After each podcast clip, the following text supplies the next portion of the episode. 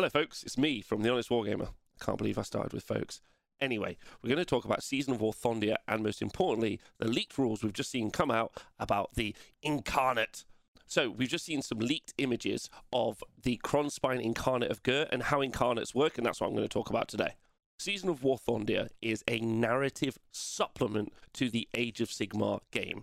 They have said, or most importantly, the lead developer has tweeted and said that it is in addition to your GHB that will come later in the year. So it is a narrative campaign, but if you want to, you can have battle packs, which will include all of the Thondian stuff, which you're going to be able to use in your match play games or even run match play tournaments using Season of War Thondia. But like, if I'm honest, I'm still not 100% sure what it is. It's some story and there's some missions and stuff, I guess. Like, honestly, I don't know if they've like given me a reason to care if I'm honest, especially when we get to talking about it, there's a big price tag for me to want to care.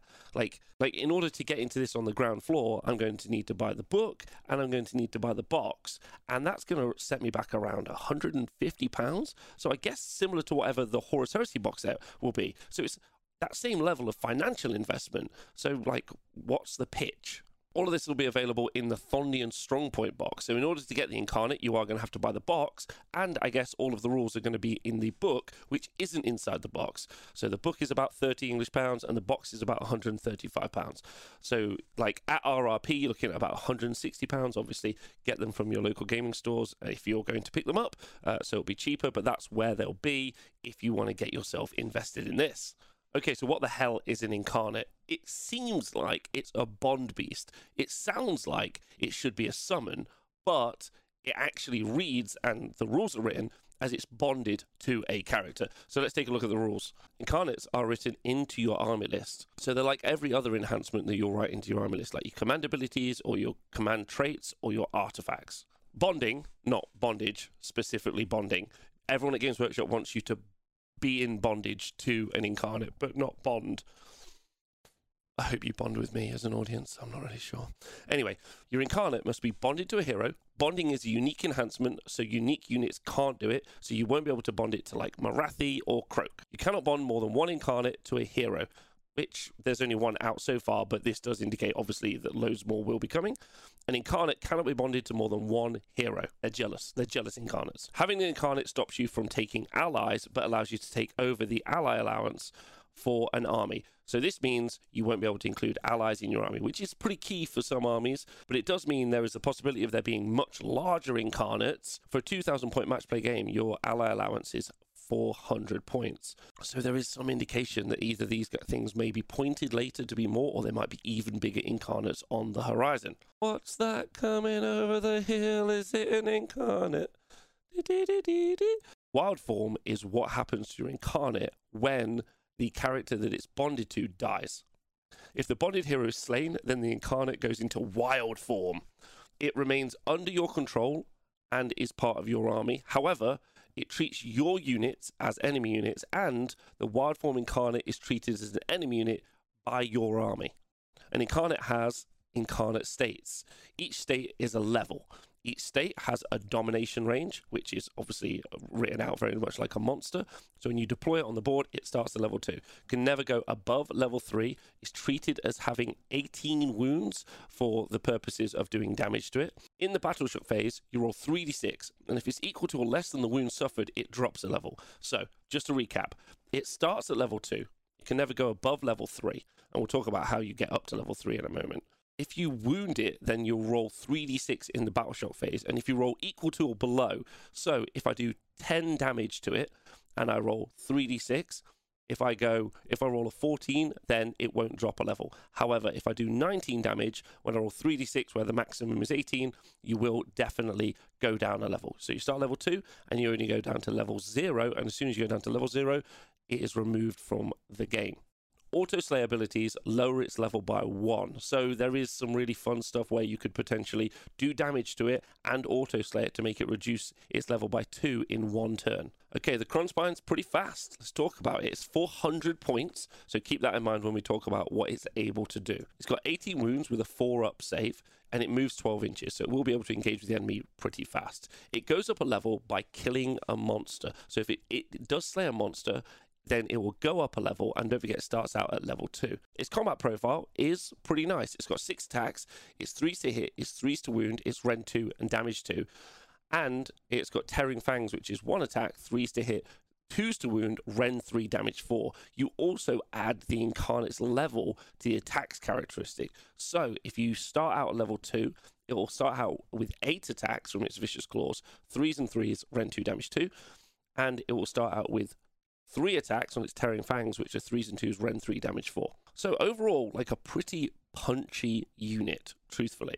Like very, very outputty for 400 points, like nice and fighty, which is what you're going to really want from what is effectively like a, a bonded monster. It also has lots of unique abilities on its War Scroll. It gives plus one to hit to friendly units that are in combat. So, this plus one to hit aura that it gives does not work in shooting, but it gives plus one to hit to units in its domination range. And its domination range, its domination range begins at 10 inches. And if it does end up at level three, which is empowered, it will be a whole 12 inches. So it will be fighting alongside other units and giving them all plus one to hit. There's some pros and cons to this. You can already get plus one to hit anyway. Ironjawz, for example, have the ability to get plus one to hit multiple times because of the Maw-Krusha's ability to do a command ability more than once. It would have been nice to maybe have seen plus one to wound, but I'm not looking a gift monster in the mouth. It also adds plus one to casting, unbinding, and dispelling to the wizard that it's bonded to if it's bonded to a wizard. Now, we've talked about the fact that it's able to go up a level if it slays a monster. If the hero that it's bonded to is slain, then it will go into its wild form, its big rage mode. When this happens, you add one to hit rolls for attacks made by this incarnate while it's in its wild form. This incarnate can run and still charge in the same turn while it's in its wild form. And if this incarnate is in its wild form and is within 12 inches of a unit or an endless spell at the start of your charge phase, you must attempt to charge and must make a charge move if it's possible to do so. Now, with a base 12 inch move and the ability to run and charge, it will be fairly easy to make sure this unit doesn't necessarily come careening into your own lines and be able to attack the enemy, which is a huge positive. So, even though you do lose the character it's bonded to, I think the fact that you still control it means lots of the negatives have been taken away. Another special ability it has is Inflamed Savagery. This affects all units that are in domination range of the incarnate. Units can reroll run and charge rolls if they want to. Units cannot retreat, which could be very, very useful in the right situation. And all wizards not bonded to the incarnate are minus one to cast. Now, the fact that this affects all units is actually really interesting because it's going to fit really uniquely into some armies really well. It's a little bit too early to tell exactly who might be able to utilize it best, but this unit does have the monster keyword, which is really good for being able to do monstrous actions, really good for being able to do battle tactics that require a monster, especially for armies that don't feature having lots of monsters or good monsters in their army roster. Krondspine also has one more special ability called Arcane Predator. This allows it to charge an endless spell which is really, really cool. And I guess the reason that you would want to do that is if you end up within half an inch of an endless spell, you would want to do the monstrous rampage, devour endless spell. This is where you pick one endless spell that was summoned by enemy wizard and it's within three inches of this incarnate, and you roll 2d6. Add the incarnate's level to the roll. If the roll is greater than that of the casting value of the spell used to summon the endless spell, the endless spell is dispelled, and the level of this incarnate is increased by one. So, along with being able to kill a monster, this is the only way to increase the level of an incarnate. On any other roll, however, the level of the incarnate is reduced by one, so there's even a risk that it doesn't automatically happen. Overall, I'm honestly not sure what to make of this. It's a unit that is pretty cool, I guess. The model's a bit marmite. I think some people love it, some people hate it, and I'd love to know what you guys think of it in the comments below if you listen to this as a podcast as well, I guess maybe just go outside and shout at someone what you think of it. it's pretty fighty, which is great. It's got the monster keyword, which means it will count as five on an objective, which is good. But the whole thing is locked into like a very expensive box. And then I have to buy a book. And they've just kind of come from nowhere narratively, the incarnates. I don't think I hate the idea of them at all. In fact, actually, I'm pretty positive. If you go back and watch my live stream where I talked about this in more detail, I was pretty excited about the idea of summons and being able to summon something like it was Final Fantasy VII and summon a big Bahamut or something. But it doesn't feel like that. It's more of a bonded slave beast, which is weird and, and odd, I guess, but makes sense in the Mortal Realms, which are pretty grim and dark, as always, from Games Workshop. And so I'm just kind of left asking myself, do I want to? What's a nice element is that it doesn't seem so strong that I have to include it in my armies, which is really, really good. And it's also not super rubbish that I can just completely forget about it it's making me think, okay, what interesting things could I do? I already think an Arch Warlock for Skaven would have some real fun with those pluses to cast, especially with the rerolls. I think that would be really interesting. Maybe even a Great Unclean One could do something with this, with Fleshy Abundance and Master of Magic. There's some ideas swirling around my head already when it's early, but I still would have to go and buy the box, and I'm just not going to do that. When it comes out on its own, maybe. I'd love to know what you guys think. It's a really interesting new direction they've taken Age of Sigmar. Obviously, we've had endless spells, and now we've got incarnates. They really like adding these additional elements into the game. And that's really, really cool in some ways because the boards and the games we play become more themey, which I think is really fun. But I'm still just not sure how I feel about it. And I guess really that's the pitch. If you haven't blown my socks away when I've seen the rules and I've seen the model and I've heard the story, you haven't really got me.